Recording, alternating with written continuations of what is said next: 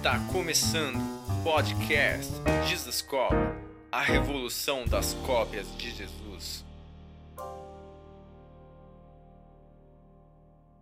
Poxa, hoje eu tenho a honra de receber aqui no nosso podcast Thiago Marques. E aí, meu amigo? E aí? Como é que você tá? Tudo bem, e o senhor? Tô bem demais. Muito bom te receber aqui, conversar com essa galera. E, e eu chamei o Thiago aqui porque ele fala muito de propósito, né? Você tem ajudado uma galera aí sobre esse assunto de propósito. Mas antes de a gente entrar nesse assunto de propósito, eu queria que você falasse um pouquinho mais sobre você, né? O Thiago trabalhou um tempo no Desascope, é presbítero comigo lá na família Desascope. Mas fala um pouquinho para a galera aí da sua jornada, assim. Como é que você conheceu a Cristo tudo? Legal. É, eu venho de uma família que conheceu o Senhor quando eu tinha sete anos. Né? Então, a partir dos sete anos, seis, sete anos de idade, comecei a frequentar a igreja. E eu fui me converter de verdade, assim, depois de muitos anos. Né? Embora a gente caminhasse na igreja aí, eu fui ter o meu encontro pessoal, real com Cristo, depois de muita tentativa e erro, quando eu tinha por volta de 20 anos. Okay. Né? Mas a gente se conhece da igreja de antes, uhum. né? Eu sou primo da Vals, não sei se as pessoas sabem. E a gente se conheceu aí com 12, 10, 12 anos Sim. aí, 12, 13, não sei. É, nossas histórias estão ficando velhas, nossas Era, histórias então, é baseado em fatos reais, né? Você pode conferir aí que é baseado em fatos reais. Mas é, eu me converti então com 20 anos num retiro e... Os retiros com... são bons, né? Retiros são muito bons. várias, a gente fez vários depois. Várias disso. histórias, né? É, a gente converteu, a gente não, né? Você é outro, um caso à parte, né? Mas o resto da galera converteu muito assim... É, é se voltou para Cristo de fato, voltou sua Sim. vida para Cristo de fato nos retiros e as experiências dos retiros foram tão boas que nos conduziram a fazer retiros para abençoar Por que pessoas. Que você acha que, galera, é, é, muito como eu, eu sim, eu também digo que um meu encontro com Jesus assim foi num retiro. Por que, que você acha que acontece tanto nos retiros isso? Porque é o momento que você se separou para algo especial, né? Então, o retiro, o nome diz, você se retira para um lugar e eu acho que até um, um movimento bíblico, né? Você vê alguns personagens bíblicos fazendo esse retiro. Né? Moisés se retira para o deserto, é, Elias se retira, vai para a caverna, tem, tem movimentos, João Batista se retira também, vai para o deserto, então tem movimentos que eu acho que são propícios para que Deus faça algo, né? A gente, a gente se movimenta e Deus se movimenta também, é. né? Então acho é, que causa isso. E é engraçado porque está diminuindo, né? Os retiros, né? O pessoal começou a pensar no carnaval. É...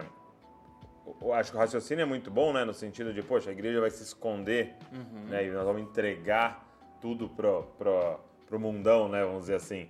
É, e aí a galera começou a fazer trabalhos, tal, começou a fazer conferências. E, e a questão do retiro, ela é mais cara, né? Porque uhum. é, alimentação de cinco dias, dormir cinco dias uma chácara, as chácaras, as coisas cada vez mais caras. É, e eu percebi que está diminuindo, né? É, e agora com a pandemia, que esse tempo agora zerou, né? Você acha que tem como as pessoas voluntariamente terem um retiro, né? Tipo, quem está nos ouvindo quer ter um encontro com Jesus, assim, né? Cara, acho que a gente aprende que o retiro ele é um evento que tem que se tornar o seu dia a dia. Sim. Então todo dia você se retira, todo dia você se guarda em um lugar para conversar com Deus, para estar com Deus. Eu acho Sim. que é o mesmo efeito uhum. e é um efeito mais duradouro porque é, não é um momento de impacto, é uma constância. Sim. E eu acho que talvez foi a nossa grande descoberta, né? Quando a gente foi caminhando com Cristo, a gente entendeu que é, é, eu falo a gente porque eu liderei os, os adolescentes da igreja por muito tempo tempo, enquanto o Douglas era o líder dos jovens. E a gente chegou na mesma conclusão, de que eles tinham aqueles picos, né? Aqueles altos e baixos, né? Ah, é um evento legal, pá, aí depois cai. É um não sei o que, e depois cai. E a constância é todo dia, né? O devocional, o seu momento com Deus e tal. Eu acho que o segredo é esse, aprender a se retirar todos os dias não é, é, é, não que o, o, retiro perdeu o seu valor, muito pelo Sim. contrário. E, e, até eu acho muito importante que se faça eventos, né, para que as pessoas tenham esse, esse movimento de impacto, é. mas com a consciência de que isso é só um momento que só tem que um se início, tornar né? todo dia, né, é. com certeza. Mas uma coisa, acho que é, que é legal para a galera é, saber esse, esse início, né, esse start do negócio que você está falando, né, aconteceu nesse retiro, é claro que você está aqui por causa dos seus devocionais, do seu tempo sim, com Deus, e não sim. por causa do retiro, mas o retiro dá esse pontapé né, inicial, é, eu acho que ele é tão importante porque requer uma certa intensidade, sabe? Uhum. Isso que eu percebo na maioria das histórias das pessoas, sabe? Foram momentos de intensidade, não que a vida inteira dela é de intensidade, mas que aquele start. Então eu lembro que assim, uma, uma grande mudança que aconteceu na minha vida foi quando eu tomei uma decisão é, de, de fazer uma. Eu, tava, eu lembro que na época eu estava andando de skate, eu andava de skate, adorava andar de skate, e eu tinha comprado um Xbox. Então eu jogava, né? Jogava, nem se era, era PES, ou FIFA. Ainda, era, era PES, PES ainda. É. Então a gente jogava muito e tal. E, e aí eu lembro que eu tava num momento com Deus assim, e eu senti Deus me pedindo as duas coisas, cara. O skate e o Xbox. E, e, lembrando que é uma coisa extremamente pessoal, não era sim, tipo, sim. era pecado jogar ou pecado andar de skate, não. Era uma coisa pessoal, tipo, você teria coragem de fazer essa entrega. E tinham acabado de pregar na igreja, não, lembro quem, é sobre Eliseu. Eliseu é, quebrando as carroças, né? E queimando as carroças, e queimando os bois e seguindo Elias, né? Uhum. E aí eu, eu, lembro que veio muito forte isso pra mim, assim, no momento com Deus ali, tipo, entrega. O skate entrega o Xbox, né? Aí eu peguei e eu lembro que eu é, fui orar assim, né? Perguntando, Senhor, é, é, o Senhor mesmo? É algo da minha alma, né? né? Eu tô empolgado. E aí eu abri um texto assim, sabe quando você faz aquele negócio de pegar a Bíblia assim e abrir? Então, abri. Quando eu abri, cara, você quiser que eu abri em Eliseu, cara? Olha só. E aí era assim, era, era um texto assim, é, não sei se as pessoas já viram, um texto bem peculiar. Que dois homens estavam carregando um cadáver no primeiro dia do ano, e aí, é, de repente, eles viram um exército vindo e eles jogaram o cadáver num buraco que eles estavam fazendo, né? E relou, o cadáver relou nos ossos de Eliseu e ressuscitou. Uhum. Falei, mano, o que, que é isso? E aí eu, eu, o sentimento que eu tive foi esse, tipo assim, cara, você quer experimentar algo assim? Então, existe uma entrega maior uhum. para isso, entendeu? E aí eu lembro que eu fui no culto, cara, e ofertei o skate e o Xbox. Imagina alguém na hora da oferta levando um skate um Xbox. Entreguei, e aí eu comecei um período de. É, eu fiz uns três meses sem televisão, sem internet, e somente buscando na palavra as coisas. E, cara, eu lembro foi um shift, uma mudança na minha vida, assim. Então, eu acho que é muito importante esse momento de intensidade, sabe? Assim, tipo, pô, legal, eu tô todos os domingos lá, eu vou toda terça-feira estudar a Bíblia e tal, mas, cara, tem, tem um start ali, né? Sim. Um arranque, né? Sim. E, e são momentos que marcam. Né? Eu lembro, é, é, agora a gente está é, na semana do aniversário da igreja, né? Sim. E um dia antes da gente inaugurar, a reunião inaugural da igreja, a gente fez uma oração com a avó, né? A, hum, verdade. A avó estava com a gente, abençoou a gente. No caso, a minha avó, que é a avó da Val também, uhum. né? Ela nos abençoou, abençoou os netos e tal. E eu senti naquele dia algo especial também. E naquele dia, quando eu fui para casa, eu fiz um, um, voto com Deus, porque eu gosto muito de futebol, né? Uhum. E tinha uma coleção de camisas de futebol é, riquíssima, com mais de 40 camisas, né? É. E naquele dia, um dia antes da gente inaugurar a igreja, da reunião que a gente inaugurar a igreja, é, inaugurar a igreja era na casa do Douglas mesmo, é, não era uma festa de inauguração, era a sala da casa do Douglas. Mas eu senti de entregar todas as camisas. E, e foi engraçado porque foi um movimento muito pessoal. Foi de madrugada, Exato. minha esposa não viu, eu tava orando e eu peguei do armário todas as camisas, ah. tirei todas as camisas do armário, joguei no chão assim e tal, e deixei e falei, senhor, tá entregue, não, não é o que eu quero. O que eu quero é servir o Senhor. Sim. Né? E aí eu passei um tempo também de, de abstinência, assim, fiquei quase um ano sem. Ele não tinha camiseta nenhuma. Praticamente. Eu lembro de você comprar a camisa. comprar a camiseta que eu só usava. Depois a gente vai falar sobre isso, né? Porque eu só tinha camiseta porque eu trabalhava no banco e usava terno e gravata todo dia, né? Sim, então, sim. É, a minha liberdade, que era de sábado, era camisa de futebol. Camisa de futebol. Né? E depois não tinha mais camiseta para usar. Mas foi também um processo tipo assim, fiquei um ano praticamente sem assistir jogo, sem fazer nada e tal, para poder fazer esse impacto, né, é. que, que você falou. E são coisas que marcam a gente, Sim. né? E, e, e, no dia seguinte a gente inaugurou a igreja e tal. Foi, foi um movimento muito legal. Cara, e, e assim, é, eu acho que uma coisa importante é, que eu tenho percebido é isso, né? É, a Bíblia tem esse conceito do nazireu, uhum. né? E, e quando você olha, quando você olha para o Antigo Testamento ali, é, você tem uma tribo escolhida, né, de Levi. e aí uma família escolhida de Arão. Então, basicamente, você fala assim, cara, não nasci na tribo de Levi. Eu, eu pensando em alguém em Israel, né, nessa época. Não nasci na tribo de Levi, ou às vezes nasceu na de Levi, mas não, não sou da família de Arão. Então você pode pensar, pô, não tenho como me envolver no plano de Deus ali, no, uhum. né, na, naqueles que Deus usa tal. Só que tinha os nazireus. Uhum.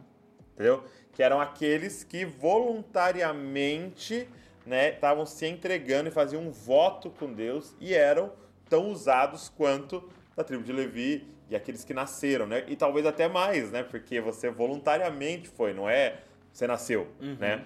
E, e aí quando você olha para o Nazireu, fala de cortar cabelo, fala de relar no, no, no animal morto, fala do, do, vinho, que eram coisas lícitas, a, a, não ser o morto, e ali era lícito no momento que alguém da sua família morresse, sim, alguma coisa sim. assim, ou fosse caçar um animal lá que era permitido para comer, só que ele não podia nada disso, e não podia a questão do vinho, que era lícito, não podia cortar o cabelo, que era lícito. Então eu, eu comecei a perceber isso. É, se a gente quer ir além, se a gente quer uma parada a mais com Deus, você entendeu, cara? Eu tô vivo aqui, tem uma parada a mais. É, você começa a abrir mão de coisas lícitas, né? Exato, é isso. Não é mais sobre não pecar, simplesmente. Mas é tipo, então, então não tem mais essa pergunta, é pecado assistir essa série? Uhum. É isso. É pecado futebol? Ou ter camisa? Ou andar de skate? Ou jogar Xbox? Não. Mas, cara, e se eu livrasse esse tempo para uma parada muito maior com Deus? Sabe? Então, é, ele tá atrás dessas pessoas que, cara, estão abertas a abrir mão de coisas lícitas. Né? E, e eu acho assim, né? Quando você descobre o seu propósito, você tem que ressignificar algumas coisas. Sim. E aí a questão não é pecado ou não. A questão é o que eu vou produzir para Deus, né? O que eu, que eu vou uh, corresponder àquilo que Deus depositou em uhum. mim. Não teria pecado nenhum eu continuar com as minhas camisetas. Sim. Mas foi algo que eu escolhi entregar é. como um símbolo para dizer, Deus, olha o que isso significa para mim, olha o que o Senhor significa para mim. É, então... é tipo o, a, a Maria derramando o, o perfume, isso, né? Isso. Tipo, é pecado ter o perfume? Não. Mas de repente chega uma hora e tu fala, cara, eu quero pra fazer a mais, eu quero fazer algo a mais, eu quero, entendeu? É, é, isso é muito legal e é muito pessoal, né? Então não dá para fazer a doutrina da camisa de futebol, não dá para fazer a doutrina do skate, Sim. a doutrina é pessoal, para cada um vai ser uma coisa, né? Isso é, isso é muito legal. Agora, é, você falou, né, de exatamente dessa questão do propósito. Qual, qual que é a sua formação, assim, do que, que você Vamos lá. É. Minha família é de comerciantes, né? A gente cresceu ali, eu brinco que eu cresci debaixo do balcão dos meus pais, Sim. dos meus avós, né? E durante toda a vida envolvido em vários tipos de comércios diferentes, de tudo que você imaginar. E quando eu tinha 18 para 19 anos, eu fui para a faculdade, fiz faculdade de administração. E na, na faculdade surgiu a oportunidade de um estágio no banco. Uhum. E aí eu fui trabalhar num dos maiores bancos do mundo. Por que, que você né? escolheu administração na época? Cara, eu tava em dúvida entre duas áreas, né? Eu gosto muito da área de esporte, então tava pensando em educação física ou fisioterapia, algo ligado ao esporte, tava pensando em economia e administração. E nas minhas possibilidades aqui regionais, o curso que se demonstrou mais fácil, assim, é, é, o custo-benefício entre um bom curso e é, um preço que eu poderia pagar em uma cidade próxima, né, ou, ou, na minha cidade uma cidade próxima, foi esse curso de administração que eu fiz em Atibaia. Entendi. Né? Então foi a minha escolha foi por isso, assim. Uhum. E por que, muito... que na época você não foi pro esporte? Cara, porque na época eu tava pensando no que poderia dar de dinheiro. Entendi. E eu acho que talvez não, não daria tanto dinheiro, ou eu teria, tipo, é, é, seria muito mais trabalhoso me destacar para dar dinheiro do que fazer na administração. A administração seria um caminho um pouco mais, mais tranquilo dentro do que eu já conhecia. Uhum, uhum. Né? Então, como eu já tinha uma família com experiência em comércio, a, aprendendo sobre e tal. Interessante isso, né? Porque você repara que, eu não sei a realidade de outros países tal, mas pelo menos no Brasil, acaba sendo o raciocínio da maioria, né? Uhum. Na hora de escolher a faculdade, né? É um pouco sobre qual emprego dá mais dinheiro, sabe, qual área, né? Eu tô pensando nisso há algum tempo, né? A gente tem conversado Sim. sobre isso há algum tempo. E, e eu tô chegando à conclusão, Douglas, que é meio que injusto você ter que escolher isso com 17, 18 anos, que você não nossa. sabe nada da Nem vida. me diga, nem me diga. Né? Porque, tipo assim, quando você tem 17, 18 anos, você acha que você, tipo assim, é o máximo, né? Mas quando você. Nem nós, Zerou né? a Estamos vida, né? passando, né? Eu, eu tô quase com o dobro do que eu tinha quando eu Uau, escolhi a faculdade, verdade. né? Eu tô Também. fazer 34. Então, hoje eu olho pra trás e falo, mano, quem deixou esse moleque escolher a, a profissão dele pra sempre, né? Tá. E acho que algumas coisas a gente tem que quebrar, né? É, é, até o Gary Vee fala muito isso, né? Tipo, de você experimentar algumas coisas no sentido profissional pra você poder fazer essa escolha com qualidade. Sim. Né? A minha escolha não foi com Eu qualidade. tava, eu tava numa, numa agenda, ministrando num- numa igreja. é, não sei se você tava comigo. Tem uma época que o Thiago viajou comigo. É, e aí tinha um, um pastor, na verdade era um consultor de igreja. Ele tava indo lá até para ajudar o pastor a, a analisar algumas coisas da igreja e tal, que ele queria fazer algumas mudanças. E ele me falou uma coisa muito interessante, cara. Ele falou assim, ele tinha filhos adolescentes, ele falou assim, ó, eu falo pros meus filhos, não me apareça aqui com 10, hein? Entendeu? Se vier com 10 aqui, eu vou ficar bravo. Falei, tipo, Como que assim? pai é esse? Mas assim, é, é, era interessante o conceito, né? Porque ele falou assim pra mim. Porque eu explico pra eles, não é época de focar em nada. Uhum. Não é hora de você falar, rotular, ah, eu sou bom em matemática. Uhum. Ah, eu sou bom de geografia. Ah, não, eu sou bom de física. Ah, não, eu sou bom de literatura. Porque ele vai colocar na cabeça dele que é aquilo que ele vai fazer na vida. E ele não sabe ainda. Então é época de experimentar. Isso. Entendeu? É, de fazer de tudo um pouco, entendeu? E eu achei interessante esse conceito. Não sei do 10, né? Se eu faria isso, se eu falaria isso pros meus filhos. Mas, assim, esse conceito de tipo, cara, não se rotula ainda. Você tem 15 anos, você tem 17 anos, você tem às vezes, 20 anos. É. Não se rotula, não fala, é isso, acabou. Né?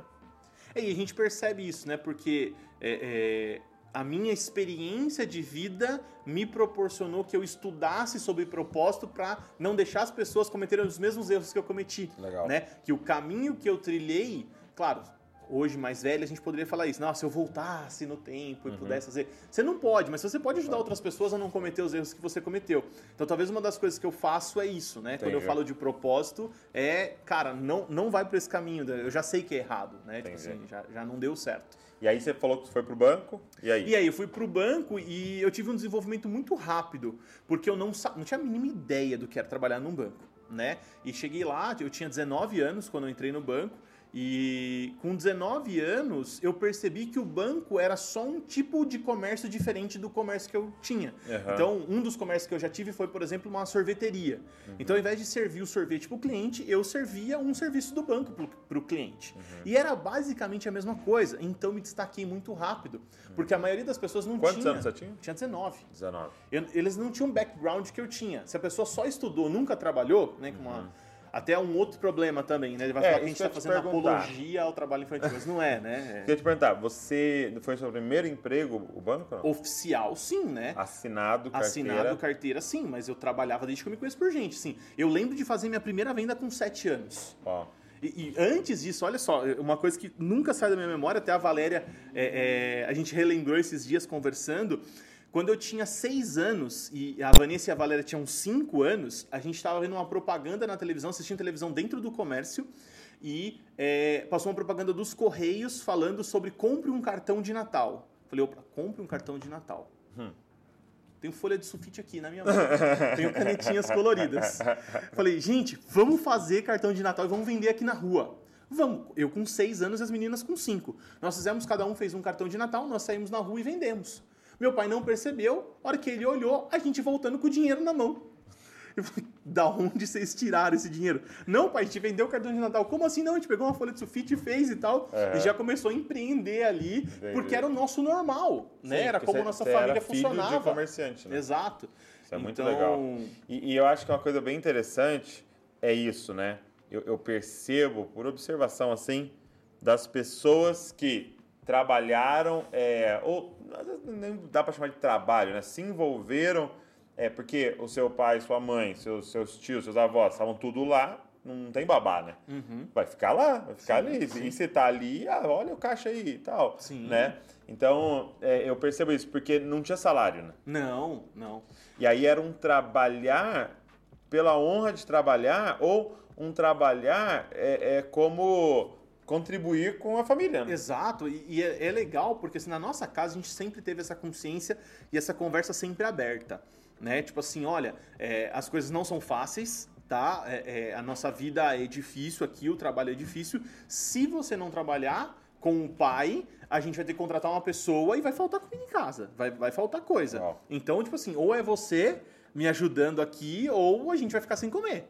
Sim. Então, tipo assim, era uma coisa, mas, tipo, ganha uma proporção gigantesca, porque você está contribuindo para sua família. Sim, sim. É um negócio muito louco. E, cara, né? a gente está perdendo isso, né? Tá. tá. Porque é, eu, eu acho muito louco, assim, porque toda vez que você encontra um casal e você fala assim, né? Por exemplo, o Thiago tem dois filhos, né? Gabriel e a Sara. E aí eu falo assim, e aí, Thiago, tem mais um filho aí e tal? E aí você vê as pessoas respondendo assim, não, é muito caro, ter filho é muito caro. Imagina, não tem condição não, como é que eu vou pagar mais uma escola tal? A gente tem esse olhar, né? Uhum. Filho é um gasto. Sim. Sendo que no passado, filho era um lucro. Exato. Entendeu? Por quê? Porque o cara era fazendeiro, tem mais, se eu tivesse cinco, se eu tivesse seis, se eu tivesse dez, quando até numa briga, né, contra a fazenda do lado, é quem tinha mais filho. Exato, se fortalecia, né? filho mais forte, aí ia trabalhar. Então, o filho, ele era uma contribuição para a família. Quem uhum. tinha mais filhos, tinha mais pessoas ajudando a família e não pessoas arrancando da família. Exato. E, cara, a gente precisa colocar essa mentalidade nas crianças. E aqui não estamos para trabalho infantil, pelo amor de Deus. Não, não. A gente está falando sobre essa mentalidade, tipo, eu sou um recurso, eu não sou um gasto. Não, e eu tenho certeza que isso me trouxe até aqui. Se não fosse esse fundo né, da, da minha família, esse fundo de trabalho, é, até um exemplo, é, o Gabriel, meu filho, tem 10 anos hoje. Uhum. Com 10 anos, eu controlava o caixa da lanchonete tranquilamente. Uhum. Entendeu? Sabia dar troco, sabia conversar, sabia atender, sabia fazer tudo com 10 anos. Uhum. Né? E hoje até é proibido, né? Na, na sim, época sim. era mais tranquilo, né? Uhum. E assim, é o que você está falando, não, não, estamos, não estamos aqui falando assim, não, escravização, trabalho infantil forçado. É, 8 horas por dia. É, tá, não, não, era. Era um negócio, eu tinha meu trabalho, eu fazia as lições lá, mas sim. assim, eu tinha uma noção de mundo e de vida muito maior. E até quando eu cheguei no banco isso. com 19 anos, me colocou numa posição muito superior. Tanto, Douglas, que eu ia falar isso, né? Eu fui promovido sete vezes em sete anos. Uau. Eu cresci muito rápido. Quando eu cheguei numa posição X do banco, os meus pares, né, as pessoas parecidas comigo, tinham 35, 40, 45 anos. Eu tinha 26. Uhum. Então, Sim. eu só consegui dar esse salto porque já tinha na minha veia correndo algo que é, o mundo precisava. Até eu brinco, às vezes, quando eu pregava para os adolescentes, né, eu usava o exemplo de Daniel. Quando Daniel vai para a Babilônia, né, o capítulo número 1 um de Daniel, eles fazem uma descrição do que o rei da Babilônia esperavam deles, né? Tipo assim, o que o rei esperava deles. E a descrição é a mesma descrição que você espera de um funcionário hoje. Entendeu? Tipo, você vai contratar alguém, se você lê o que o rei da Babilônia esperava ali e, e trazer para o nosso contexto, claro, né? Você contextualizar, trazer para o nosso dia a dia, é a mesma coisa. Entendeu? Então, tipo assim, é, é, o que o mundo espera de nós é o que a família é capaz de produzir em nós já para a gente corresponder. E hoje não acontece mais isso. Isso é, é um grave problema, assim, né? A gente está enfrentando essa crise, é. assim, né? É, uma coisa que mexeu muito comigo foi uma frase do livro Não Apagueis o espírito do Fábio Coelho, é, o sucesso de, de um pai não é formar um filho, o sucesso de um pai é formar um pai. É isso. Né? Então, eu acho que esse é o grande desafio, né? De pegar os meninos e pegar as meninas e formar um pai, formar um homem, formar um cara que vai sustentar uma casa, né? Formar um provedor, né? E passa por isso, né? Essas responsabilidades. Mas e, e aí? Hoje você já é diretor do banco? Como é que tá? É, eu tava caminhando para isso, né? Então, com, com 26 para 27 anos, eu tinha se promovido sete vezes em sete anos. E eu ouvia todo mundo falando: você vai ser diretor do banco, você vai ser diretor do banco, você vai ser diretor do banco. Só que no meu, no meu primeiro ano de banco, do primeiro para o segundo ano, eu tinha ido naquele retiro e tinha me convertido, uhum. de verdade. Então, as coisas começaram a ganhar outros sentidos. Outra né? cosmovisão aí, né? Outra, exato, outra cosmovisão para você fazer as suas escolhas. E eu caminhei muito bem dentro do banco até um ponto onde eu percebi que aquilo estava mais me matando do que me fazendo viver. Uhum. Né? Embora eu tivesse um salário muito bom, tivesse uma posição muito boa e um futuro muito promissor pela uhum. frente, né, aos olhos humanos, eu comecei a perceber que eu não queria aquilo. Um dos starts para mim disso foi quando eh, eh, eu tive meu primeiro filho, né, o Gabriel, Quando eu tive o Gabriel, ele começou a crescer e tal, eu tinha uma diretora muito boa. Ela era muito boa. No banco você tem muita gente boa e muita gente É, ruim, né? Aham. né? É, é, eu não sei, tem uns caras que conseguem ser promovidos, eu não sei como, mas essa diretora ela era muito boa. E ela tinha três filhos. E ela era minha diretora, é, não só regional, era diretora, tipo assim, de várias regionais, assim, ela era um, um top, top do banco, assim. E aí, cara, ela tinha três filhos e eu lembro que ela mandava e-mail 5 horas da manhã, chegava um dia na agência, 7 horas da manhã ela tava lá, às vezes, de surpresa, é, era reunião até 10 horas da noite. Falei, mano, essa mulher não vive. Como é que ela cuida dos três filhos dela? Que tempo que ela passa com eles? Cara, na época, na época, ela devia ganhar mais de um milhão por ano né, na época para ser diretora. Hoje deve ganhar até mais, né? Porque nós estamos falando de coisa de quase 10 anos atrás, né? Uns 8 anos atrás. Então eu parei para pensar, falei, mano, eu queria ganhar um milhão por ano, mas será que eu, eu estaria disposto a pagar esse preço de abrir mão da minha família? E começou a mexer com alguns valores, Sério? sabe? Quando, quando Interessante.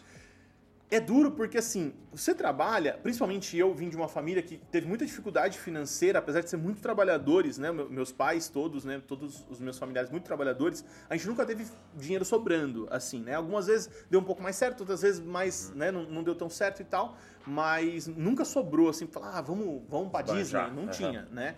É, Então eu tinha esse conceito, tipo assim, cara, eu quero algo de, de, de levantar uma grana, eu quero algo de, de receber bem por isso, ser bem remunerado. E eu tava bem Ter remunerado, ser sucesso, né?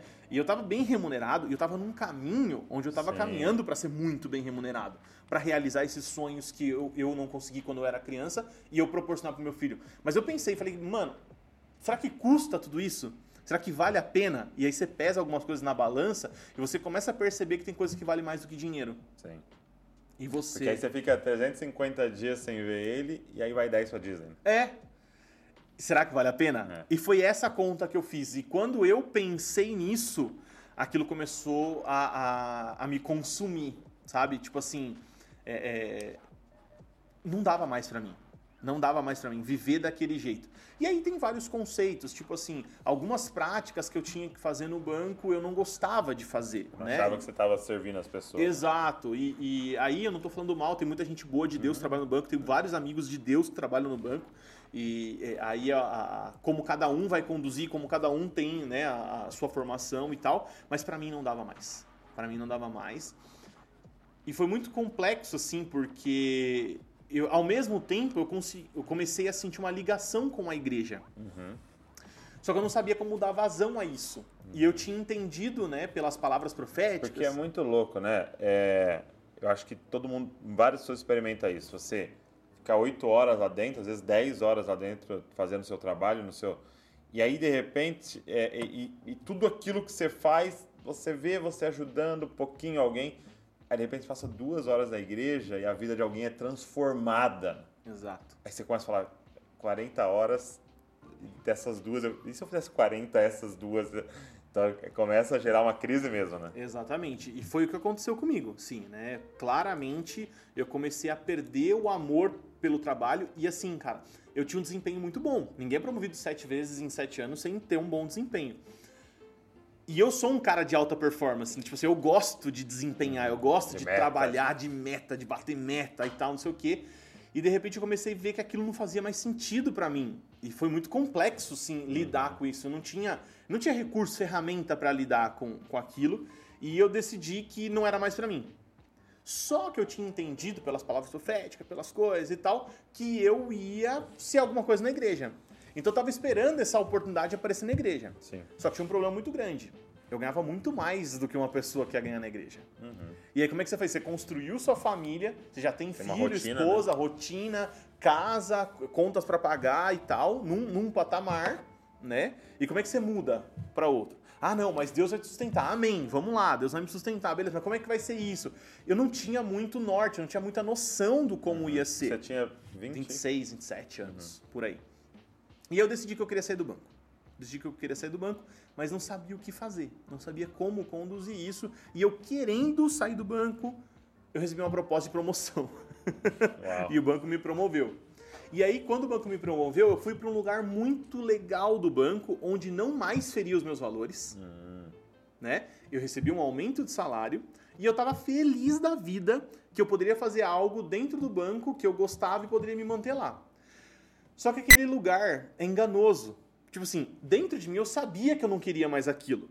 Mas eu estava num lugar onde eu pude me esconder, sabe? Tipo assim, não tá ferindo mais os meus valores, tô ganhando bem. Tranquilo. As coisas do outro lado eu não sei como é que vai ser, como é que vai desenvolver e tal. Então, tipo deixa eu ficar aqui, tá tudo bem.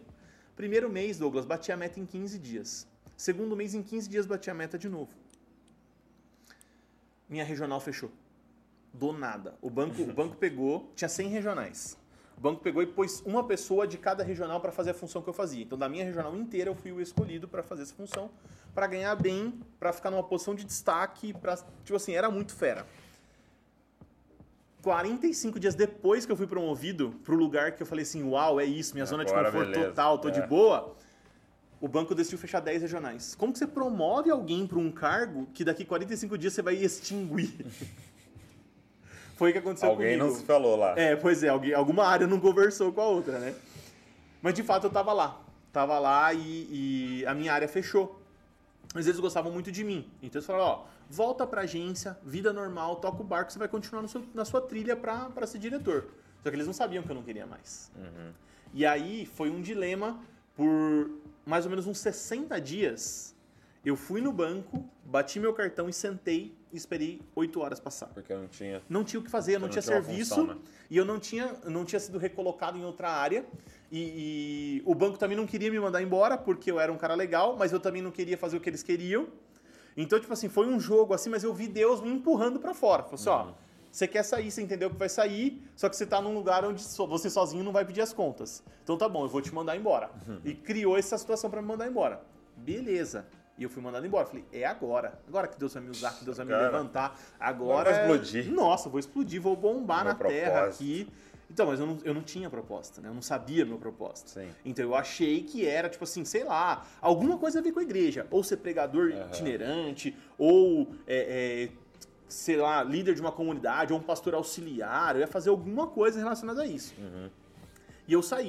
Saí não, né? Saíram comigo, né? Porque eles falaram, ó, arruma, é, é, arruma uma vaga em tal lugar. Ah, não, não quero. Arruma uma vaga em tal lugar. Então, não quero. E não quis, não quis, não quis nada que o banco queria pra mim. E eles falaram, então tá bom, então vou te mandar embora. Aí me mandaram embora e eu não tinha nada. Eu não tinha nada. Eu não era um grande pregador, eu não era um pastor auxiliar, eu não era um pastor de igreja, eu não era nada. E tudo aquilo que eu fantasiei que eu poderia ser não aconteceu. Interessante porque você, você, tipo assim, você tinha clareza do que você não queria, né? Exato, essa é a questão E X. não o que você assim. queria, né? Eu tinha certeza do que eu não queria, Aham. mas eu não tinha sabia certeza do que, que eu não queria. era, não era de Deus pra você, mas você não sabia o que era de Deus pra Exato. E eu acho que é um movimento muito interessante que muitas pessoas passam e não conseguem compreender. Uhum. Até por isso que nós falamos de propósito hoje, para ajudar as pessoas, porque é um grande primeiro passo você saber o que você não quer. Uhum. Mas sabendo o que você não quer, hoje, né, hoje eu, né, depois de muitos anos, eu posso dizer, vamos conduzir um processo para descobrir o que você quer e- uhum. e, e conduzir o processo para que isso não seja traumático. Entendi. porque eu vivi um trauma. É, Por que, que foi traumático? Porque eu acabei ficando três anos sem batendo cabeça, sem saber o que fazer, ou desempregado, ou subempregado, ou mal empregado. Entendeu? Tipo, se foi um ano inteiro desempregado. Um ano. Ok. É um negócio complexo também. Né? Você sai de uma posição boa, É isso que eu ia falar, de um né? salário bom, de um currículo bom. E aí você sai com uma expectativa de ganhar a mesma coisa. O Aham. mercado não tá tão receptivo assim. Na época não tava, hoje está pior. Sim. Né? Ah, aí você fala assim, não, mas começou a, a- a água bater ali na porta, aceitar né? qualquer coisa. Vou aceitar qualquer coisa. Mas as pessoas não te contratam. Elas não querem te rebaixar ali, né? Não Quando querem. elas olhem Porque, tipo assim, ó, currículo. por exemplo, surgiu uma vaga pra dirigir um pequeno comércio pra ganhar metade do que eu ganhava no banco. Falei, mano, eu topo. Eu vou, eu vou fazer seu comércio bombar. Ele falou, cara, eu não posso te pôr aqui. Porque daqui dois meses uma empresa grande te chama e você sai e me deixa na mão. É. E ele tinha razão. Sim, Era sabia, de fato o que ia acontecer. né? Isso poderia acontecer. Então, você não conseguia nenhum emprego ruim e o emprego bom tava difícil. Eu cheguei, Douglas, a mandar mais de 300 currículos. Tá, 300 currículos. Mandei até para empresas no Acre, entendeu? Tipo assim, eu tô topando qualquer parada. E eu tava muito aberto, falando assim, Deus, o que o senhor tiver pra minha vida, me mostra. Eu vou fazer. Se tiver que mudar pro Acre, se tiver que ser pastor, se tiver que ganhar mais, se tiver que ganhar menos, eu tô disponível. entendeu? Mas eu acho assim, foi muito da experiência que eu vivi para poder ensinar as outras pessoas como fazer, porque eu não sabia como fazer. O coração tava bom, o coração tava falando, Deus, faz o que quiser, né? Mas precisava ali algumas coisas, Deus apertar ali que Deus precisava trabalhar em Aham. algumas áreas, Aham. né? E ele trabalhou. E você chegou a passar necessidade assim com sua família? Como é que foi? Hum, Deus não permitiu que eu passasse fome, Aham. né? Mas foram experiências assim muito ricas no sentido de quebra de orgulho, Uhum. né? Por exemplo, é, é, pessoas aparecer em casa com compras. Entendeu? Uhum. Pessoas bater na porta da minha casa com compras. Pessoas me, me ligaram e falaram assim: ó, é, me dá sua conta de água, luz e telefone aqui que eu vou pagar pra você Uau. entendeu? É, e foi muito engraçado porque nesse meio tempo eu tava construindo minha casa. Uhum. E eu parei de construir minha casa, tipo assim, eu, eu gastei mais ou menos, vamos dizer assim, uns 80 mil pra construir a minha casa e devia faltar mais ou menos 4 mil pra terminar. Isso eu não tinha nem pra comer. Você achou assim, que ia entrar, que é, ia arrumar o emprego, foi esses- usando. Esses, é, o recurso foi indo, foi indo e tal, e esses 4 mil que faltava, que era menos de 5% da obra, me inviabilizavam de mudar.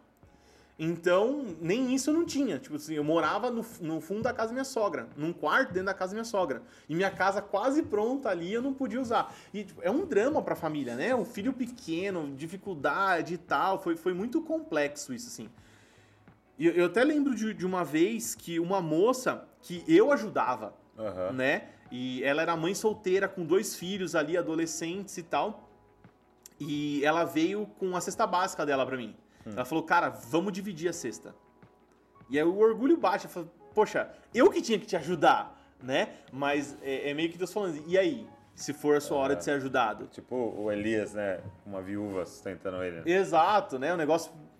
Cara, era eu que tinha que te ajudar, não você me ajudar. Mas aí tem que ter humildade pra você aceitar. Não, essa é a minha condição atual. Deus está trabalhando no meu coração. Deus está me fazendo entender muitas coisas. E eu aceitei aquela ajuda, né? Eu sou muito grato a Deus é, é, por, por aquele coração, né, cara? Poxa, uma legal. mãe solteira com dois filhos chegar pra mim e falar assim: eu vou dividir minha cesta com você.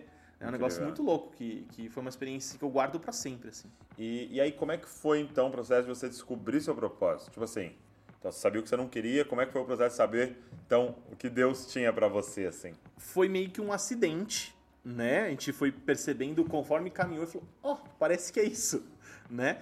Mas foi quando a gente foi trabalhar junto no Desascope, né?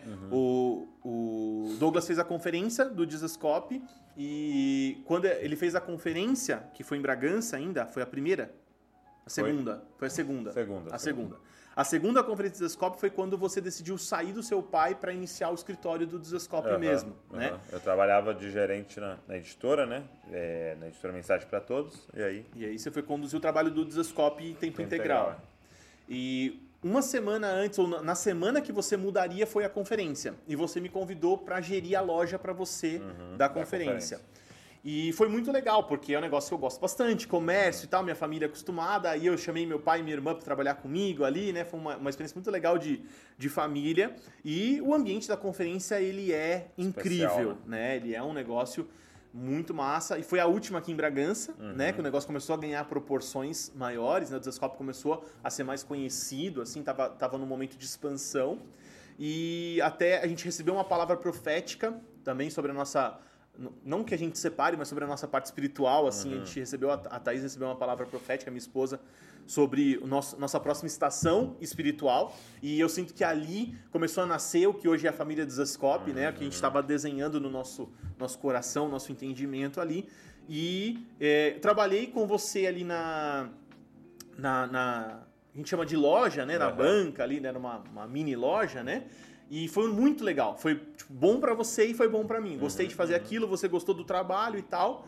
E aí você conduzindo a empresa, é, me chamou pra trabalhar junto no Desascope, No a movimento, princípio como como uma consultoria ali, né? Algumas coisas que eu tinha expertise que faltava, né, na empresa, tipo como conduzir alguns processos de profissionalização É, começando, né? Tava começando, começando o CNPJ. abrindo CNPJ, toda essa estrutura, eu tinha uma, uma expertise nisso e fui ajudar. Com um pouco de tempo que eu tava lá, e lógico, né, no, no começo o salário não era nada é, é, substancial assim e tal, eu percebi que eu tava muito feliz. Falei, cara, eu ganhava muito menos do que eu ganhava no banco, mas eu tava muito feliz. Uhum. E eu comecei a entender, tipo assim, tem algo especial aqui. E aí a gente vai investigando, né? Tipo assim, Isso, o é. que que faz me... O que me faz feliz? Porque assim, eu sou uma pessoa muito animada. Muito, Uhum. muito, assim, né? Um bom humor, assim... 350 dias por ano eu tô de bom humor. Tem uns 15 ali que passa batida, acontece. Acontece né? Mas coisa. eu acordo de manhã todo dia assim, "Uau, vamos lá, vamos lá, né? E eu, sete e meia E da tem manhã. gente que acha isso insuportável. né? Exato, a maioria das pessoas. A maioria delas Odeia não quem gosta, acorda né? feliz. Se- Como você está feliz, né? Tem até uns vídeos na internet mostrando pra essa morrer, situação. né? Exato. É. E eu chegava feliz todo dia, assim, pá, pá, bombando, bombando, todo dia, as coisas dando certo e tal. E eu falo, por que, que eu tô feliz? O que, que tem nesse lugar que me faz Sim, feliz? sim. E a gente até começou a investigar isso juntos, né? A, a- a pensar É. sobre um propósito. E aí foi nascendo as nossas ideias de propósito, foi nascendo Uhum. dessa, dessa investigação. E eu descobri. O dia que eu descobri, eu vou te falar. Tá. Não, sei, não sei se a gente já falou sobre isso, que é, Não lembro, não lembro. a gente vai misturando as conversas, a gente vive junto. É, um dia eu fui com você numa pregação, e fui eu e a Val, Ah, né? E você, no final da pregação, você falou assim, ó... É, feche seus olhos e imagina se você tivesse o poder de mudar uma coisa no mundo, Aham. né? E aí, Se Deus aparecesse pra você e Isso. falasse, eu vou mudar uma coisa no mundo. O que você quer mudaria, muda- seja né? mudado? Resolveria boa parte dos problemas. E eu tava ainda, né, num, num- num processo de amadurecimento, né, e entendendo algumas coisas. E foi legal porque eu tava eu e a Val no fundo da igreja, né, a gente ali, né, e, e- e você lá na frente. A Val falou, ai, eu acabaria com a fome no mundo, né, porque é muito injusto que as crianças passem fome e É. tal. E eu achei muito lindo, muito nobre.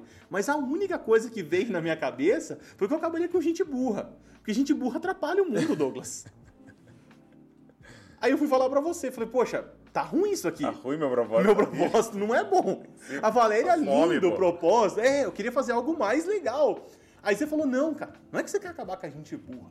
É que você não gosta da ignorância das pessoas. Porque se elas tiverem luz a respeito dos assuntos, elas vão transformar o mundo. E vão até acabar com a fome que a Valéria Exato. quer que acabe. Também é. Falei, opa, tem algo aí.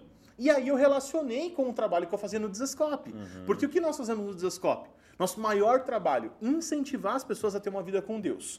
Como a gente faz isso? Enviando material de qualidade. Seja uma Bíblia do qual o cara pode ter orgulho, né? Que não é o, o famoso desodorante, É, né? Que, é uma, ele que- que ele pode mostrar para as pessoas, né? Principalmente o jovem ali, o adolescente, pode mostrar com orgulho, porque assim, eu pertenço a algo muito legal Uhum.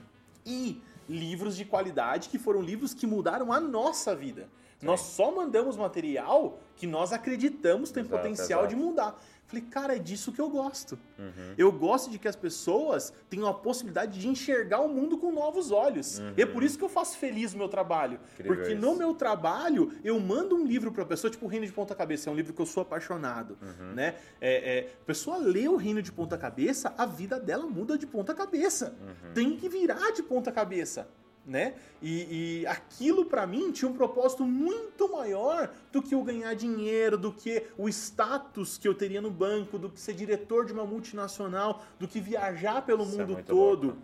né? E aquilo ganhou um significado pra mim desproporcional com qualquer outra coisa. Sim. E aquilo me dava orgulho de falar pro meu filho, Uhum. né? Tipo assim, eu tinha o tempo dedicado pra ele, pra minha família, Uhum.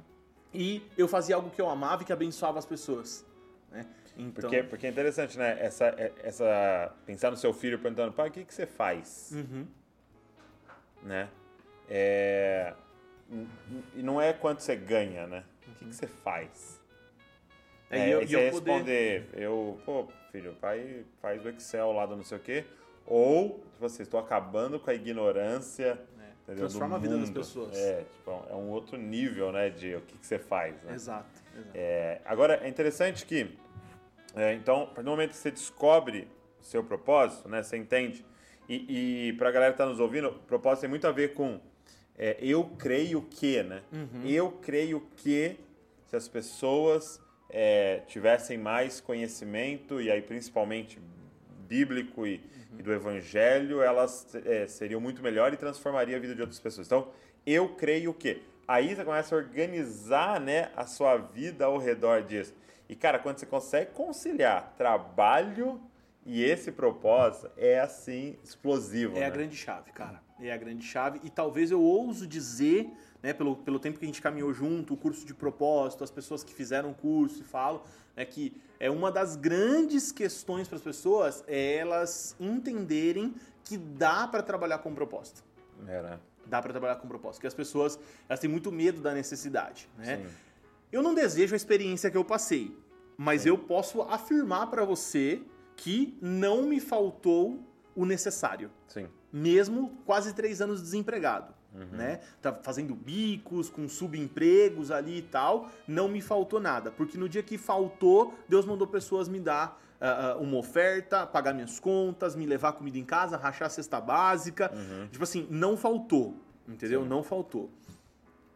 E as pessoas têm medo disso. Sim. Então, o que eu comecei a pensar, Douglas, até uma coisa que a gente está tá pensando né, é- é em desenvolver, é assim, como dar para as pessoas a coragem e a ferramenta para ela conduzir esse processo de transição sem que ela experimente o que eu experimentei Entendi. Fazer uma transição mais sutil mais do que. suave, né? Porque eu acho que talvez é meio hardcore, acho que Sim. nem todo mundo aguentaria. Entendi. Né? Então, claro, tem muito tem, tem muita, muito contexto que eu tinha que me fez suportar o que eu suportei, Uhum. mas não foi fácil para a família, para o filho, para tudo que estava envolvido, né, para a esposa e tal, não foi fácil. Eu tinha muito, muita consciência de que Deus estava me conduzindo, Tá. mas talvez não é um processo para todo mundo e não precisa ser, Sim, sim. não precisa ser. Então a gente tem É, que tinha trabalhar outras dessa coisas que Deus queria quebrar em você, que talvez Sim. sendo dessa forma, né, ajudou, mas realmente, olhando no geral, é, eu mesmo, eu vivi então, é, esse período eu estava trabalhando com meu pai, de gerente lá no, na, na editora, cuidando dos processos, e também chegou um momento que eu percebi, cara, esse trabalho administrativo não é para mim, entendeu? E aí só que eu desenvolvi o Desascope à noite, Isso. né? Então eu tava lá das 8 às 5, fazendo todo o meu trabalho, batendo cartão e tal, e à noite fazendo ali. Até um momento que não deu mais pra conciliar as duas Foi coisas. quanto tempo? É, eu abri a mão. É, foram ahn, cinco anos, mais ou menos. Quase cinco anos. É, mais ou menos. Então, é para as pessoas terem essa noção. É, cinco né? anos fazendo, estando trabalhando lá e fazendo descope à noite. É, talvez se eu tivesse um- a, a clareza de propósito, como você tinha do Desascope, Uhum. talvez eu administraria melhor a minha saída do banco. Sim. Talvez eu teria me posicionado, claro, né? Deus tem um propósito Sim, dele sim, e tal, mas é lógico. só pra, pra dizer o que. O que Olhando a- friamente, Isso, né? que a pessoa pode fazer, né? A É. pessoa que tá nos ouvindo agora, nos assistindo agora. O que ela poderia fazer? Ela não Sim. precisa ser tão radical. Tipo assim, então tá bom, se Deus quer me tirar daqui, ele vai me tirar. Tudo Sim. bem, Deus vai te tirar, beleza. Mas você pode conduzir esse processo de uma maneira um pouco mais tranquila, É. né? Como você fez, né? Você, você tinha o seu trabalho lá, você sabia, tipo assim, ó, eu sei que uma hora não vai dar mais. Uhum. O que, que eu vou fazer? Eu vou desenvolver o meu propósito aqui até ele ganhar corpo de poder trocar por isso aqui. Sim. E quando você faz movimento assim, você já começa num outro patamar, Sim, num sim, outro nível, é. e é muito mais fácil Começa de você do subir. zero, né? É, exatamente. É, agora, uma coisa bem legal, eu tava ouvindo um vídeo do Simon Sinek, Uhum. né? Um cara que influenciou muita gente, depois vocês podem procurar aí, é muito bom. É, e ele tava dizendo que uma amiga chegou e falou, cara, tô com um amigo meu, ele tá com uma crise, assim, desanimado, já quase entrando numa depressão ali, porque é, ele não vê propósito do trabalho dele e tal, tudo aquilo, né? E o Simon Sinek especializado nisso, né? De encontrar o seu porquê, né? Ele falou, não, vou conversar com ele e tal. Aí marcou uma conversa com ele, aí ele falou. E uma das técnicas que ele usa, e eu quero até passar pra galera aqui, é quando na sua vida você se sentiu mais realizado, Uhum, né? Então você pega uma pessoa de 30 e poucos anos, 40 anos, já trabalhou em vários lugares, fala, quando você se sentiu realizado? Qual área que você estava? Que trabalho que você estava fazendo? Que você acordava feliz? E o cara respondeu assim, nunca. Aí ele falou assim, mas é, com base no que, que você escolhia o seu, que você escolheu os seus trabalhos anteriores, né? Eu vou pelo salário. Eu vou, eu nunca me senti realizado. Entendeu? Eu me senti feliz de estar ganhando tanto. Uhum. Entendeu? E o cara chega num momento da vida assim arrasado, mas por causa disso.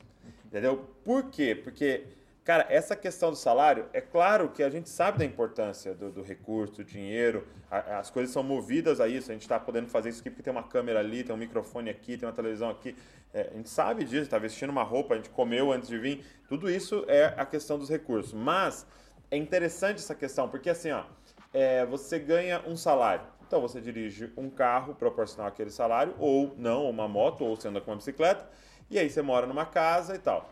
E aí você tá ali. Então, de repente, você fala assim, cara, meu sonho era trocar meu carro e ter aquele ali. Entendeu?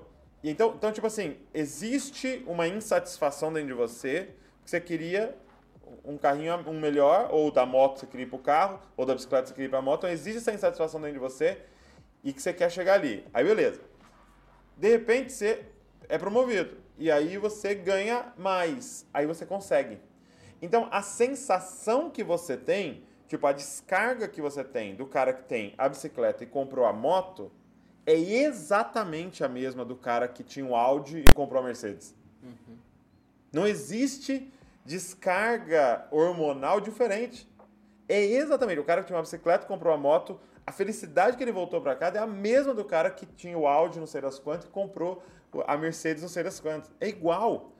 E a insatisfação desse cara da moto que quer o carro é a mesma que o cara do Audi que quer o Mercedes. Ou seja, é eterno a parada. Sim, sim. Sempre vai ter um lugar mais legal para você morar, um lugar mais, uma roupa mais bonita que você não tem condições e, e um círculo de amizade de alguém que tem mais do que você. Sempre. Então, buscar isso é uma busca infinita. É como é. colocar uma maçã e ficar a cenoura lá e ficar isso. correndo atrás. Você nunca vai chegar. Nunca o seu salário vai ser suficiente. Uhum. É claro que existe uma barreira de passagem, você não passar necessidade e tal, mas dali para frente. um estudo nunca. sobre isso. Eu não vou lembrar agora aqui de fato, mas até a gente pode pensar em trazer isso depois. Mas tem um estudo de alguma dessas universidades top americanas, eu não sei se é Harvard, Yale, alguma dessas aí, é, que eles falam, eles têm tipo um, uma métrica de medida de felicidade, uhum. né? E aí, é, a proporção de subida da felicidade é até 6 mil dólares. De 6 mil dólares em diante, praticamente não muda nada se você ganha um milhão de dólares ou se você ganha 6 mil dólares. Porque suas necessidades estão atendidas uhum. com 6 mil dólares. Tipo assim, tá tudo bem. Você tem um carro, tem uma família, tem uma casa, tem as coisas ali, tipo assim, com uhum. 6 mil dólares você uhum. consegue fazer uma viagem por ano e tal, não sei o quê. Não muda praticamente nada de você ter um milhão de dólares. Entendeu? É exatamente o que você falou, né? Tipo assim, as necessidades básicas estão tão ali atendidas, de certa maneira. Uhum. Não tem, não, não tem cenoura, não tem cenoura, não tem quilos de cenoura que faça o burrinho andar. Não, não tem como. Né? Tipo assim, é uma, é uma busca vazia. É. Né? Você, você tá sempre atrás do próximo, do próximo, mas você não está atrás do próximo. É que você não entendeu, você está atrás de um propósito que você não tem. Exato. Isso é muito legal. E, e aí a gente vê isso, que o principal a principal questão que atrapalha a pessoa é realmente a necessidade, uhum. né? Então, a gente tem nossas contas, é, tem os filhos, tem a vestimenta, o filho perdeu o tênis lá porque o pé cresceu, tem que comprar outro, Então você tem essa conta básica, né? E de repente você está num emprego, né? A galera pode estar tá num emprego que, que paga aquelas contas. Então, sair desse emprego seria né, é, é, é você passar necessidade, você não conseguir cobrir até irresponsabilidade. Agora, como que a pessoa pode fazer essa transição, uhum. né? Como é, porque eu, o que eu vejo hoje é que tem muita possibilidade para as pessoas, né? É, nessa, você trabalha essas oito horas, as outras oito ali que sobra, tem muita possibilidade, né? E você estava me falando que você estava pensando em fazer uma, um, uma semana aí, um período para ajudar a galera nisso, né? Fala um pouco disso pra gente. É, Douglas, a gente percebe, cara, não sei se é porque é o meio que a gente está inserido, mas a gente enxerga oportunidade em tudo, uhum. né? E, e, o que eu acabei percebendo é que a, a, maioria das pessoas não consegue enxergar as mesmas oportunidades, né? Tem aquele negócio de, de parecer ganhar dinheiro fácil e tal, que tem essas promessas, né? Olha, arrasta para cima para ficar milionário comigo e tal, né? Essas coisas que, que você vê por aí. Mas no mundo real, existe sim, de fato, muitas coisas que as pessoas não enxergam. Uhum. Possibilidades simples que é, muitas vezes a pessoa está travada ali e ela pode desempenhar algo que vai destravar. E o mundo moderno nos possibilita fazer isso. Eu acho assim, até acho que foi o Gary Vee também que, que falou, né? Os seus avós não conseguiriam fazer isso. Sim. Os seus avós trabalhavam lá, saía 5 horas da manhã para ir para a roça. Se ele tivesse essa vida, né? Tipo, se fosse um, um, trabalhador de roça, ia trabalhar lá das 5 da manhã até as 4, 5 horas da tarde, ia prosear com os vizinhos ali à noite, ia deitar e dormir e acabou. A vida dele ia ser aquilo. Uhum, uhum. Nós não. Nós vivemos num mundo onde na palma da sua mão, com um celular, você acessa um conteúdo de todo lugar do mundo, Sim. do mundo inteiro. Né? Então isso nos abre possibilidades infinitas uhum, uhum. de desempenhar algum trabalho em horas alternativas. Sim. Assim como você fez com o Desascope. Até que isso se torne algo substancial que você possa romper e trocar. Acho que a primeira coisa, Douglas, é a pessoa conseguir definir o propósito dela. Tá. Então, tipo assim, ela tem um propósito X. O trabalho dela não tem nada a ver com isso. Uhum. Ela se sente ali escravizada, é, é, escrava do, daquele salário da necessidade, escrava Uhum. da necessidade, né? Tá, como é que eu rompo com essa escravidão? Como é que eu quebro essa corrente e migro pro meu propósito? Vamos, vamos dar, um- vou exemplificando aqui com a minha história, então, vai. Eu trabalhava é, de uma forma mais administrativa, então eu entendia que... E aí eu, eu descobri, meu propósito era é, comunicar o evangelho. Então, meu propósito é ensinar a Bíblia e inspirar pessoas para ler mais a Bíblia e tal. Aí eu lembro que que eu fiz? Eu estava trabalhando, aí eu comecei a perceber o seguinte, pô, é, a Bíblia ela é só pretona, né? O marrom e tal, é o que você falou, a galera leva aqui. E eu percebi que os galera não tinham aquele orgulho de tirar da mochila na faculdade, abrir a Bíblia. Então eu falei, cara, se tivesse uma capa de Bíblia. Só que eu não tinha nenhum real. Então o que, que eu fiz? Mandei imprimir é, na gráfica, assim, umas 50 folhas, assim, né? né, No papel cochê, de uma, uma arte que eu fiz lá, na imprimi 50. Aí eu colocava contact em cima. Aí eu Encapava. comprei 50 Bíblia e encapei de contact e aí eu vendia. Então eu chamava, era a Bíblia de Zescope feita à mão. e a gente vendeu essas 50. Cara, e é essa a graça do negócio. É muito da hora. É cara. muito massa. Eu lembro. Né? Tipo assim, O como estilete lá. nasceu o Dizascope? Aham. Né? Tipo assim, ah, hoje a gente tem as bíblias mais top e tal. Não sei. Legal, mas como que nasceu? Exato. Com uma arte num papel que você tinha que encapar na sua casa com a Sim. sua mulher. E aí você tinha que depois gritar pra galera: Ô, quem quer comprar uma bíblia diferente aí e tal? E é isso que as pessoas não enxergam, Douglas. É. As pessoas querem, tipo, sair daqui e virar um mega empreendedor. E falar assim: não, eu não tenho capacidade de ser um mega. Não tem mesmo. Sim. Nem a capacidade, nem o dinheiro, É nem o processo. caminho, Exato, né? Mas dá pra fazer algo, né? Eu, eu acho assim, não tem como você fugir de vendas, que é um problema das pessoas, tá? Até abrir um parênteses aqui nessa, nessa conversa, nesse processo de transição. Se você não aprender a vender, seja por diversas maneiras e mecanismos, né? Por exemplo, você não é um grande vendedor, Não. né? Você não é um grande vendedor, mas você tinha um produto muito bom. Sim. Então você só, tipo assim, mostrou o produto, opa, eu quero isso. Você Aham. gerou, você despertou o desejo. A venda faz parte, Exato. né? Você não é um, um- você é um bom argumentador no sentido de pregação, mas não um argumentador é, de vendas, não é a sua vendas, característica. Mas você tinha um argumento muito forte. A Bíblia era bonita. É. Então, aí eu lembro que eu fiz, aí a gente fez uma lojinha no Facebook. Uhum. Então tinha um plugin lá do Facebook, você fazia uma lojinha de graça. Exatamente. Aí cadastrei lá no negócio que era de cartão lá, não sei o quê. E aí fizemos, aí, aí mandava, entendeu? Mandava, ia no correio, mandava, vendemos a 50. Então, Com esse recurso, a gente comprou mais algumas, encapou de novo. Com esse recurso, aí foi a primeira vez que eu comprei 500. Aí eu comprei 500 bíblias e descobri uma gráfica que tirava a capa e colocava a que eu queria. Entendeu? Esse processo é perfeito, É né? O sempre processo assim, né? do empreendedor é isso. É. isso. E as pessoas precisam estar dispostas a se envolver com esse processo, né? E você fazia isso durante o seu horário livre. É, e era no fundo da minha casa. Tinha lá a lavanderia e tinha um- uma edícula do lado. A gente colocava as caixas lá dentro, compramos uma mesa lá de cavalete com a mesa e fazia na mesa lá para enviar. E essa ideia do start, né? É essa ideia. Tipo, o seu exemplo é perfeito, né? Exatamente o que o empreendedor eh, deve fazer. E assim, eu digo empreendedor porque não é empresário. Não. é formalização de CNPJ, É não é nada. iniciar É algo. iniciar. E, e é uma coisa que é física. Então vai chamar Semana Start. Semana Start, é. De 5 a 8 de outubro, lá Ok. no meu Instagram. Segue lá, Thiago Underline Dizascope. Beleza, Vou colocar aqui pra galera. Eu continuo Dizascope, né, Douglas? Eu não não deixei pode- de vai- ser vai Dizascope. tirar seu sobrenome. Não, não. Pelo contrário. então, Thiago Underline Dizascope, Thiago com TH. Você vai achar lá a semana ah, Start, para você dar o start empreendedor na sua vida, desse jeito que o Douglas tá falando aqui. Uhum. Pra você fazer coisas. E, cara, eu vou dar muitas ideias pra vocês. As pessoas falam assim. Direto eu abro a caixinha de perguntas, né? Até surpreendente como as pessoas têm dúvidas, né? Elas Sim, perguntam sim, na caixinha, né? E o cara fala, cara, mas eu não sei, eu não tenho ideia de nada. Calma, cara. Tem um Aham. milhão de ideias. Um Sim. milhão. E tem uma fórmula, né, pra ter essas ideias. E, e, cara, acho que uma coisa legal de falar é que tem dois tipos de formas de você viver o seu propósito, que eu percebo, direto e indireto. Sim. O trabalho, né? Então, por exemplo, o cara eh, foi chamado para cuidar de criança, mas ele vende carro. Uhum. Só, pô, vou, vou- não, não vou mais vender carro, não, vou largar tudo. Talvez não, porque às vezes esse período que você consegue vender carro te dá recurso para você Perfeito. cuidar ou investir em crianças no Brasil inteiro, fora do Brasil. Então, o trabalho seu é indireto para o seu propósito. Exato. E você vai ter muito prazer em cada carro que você vender, porque você sabe que esse recurso vai poder ajudar aquele orfanato, abrir aquela escola, não sei o quê. Então, existe esse trabalho indireto Sim, também, sim, né? Sim.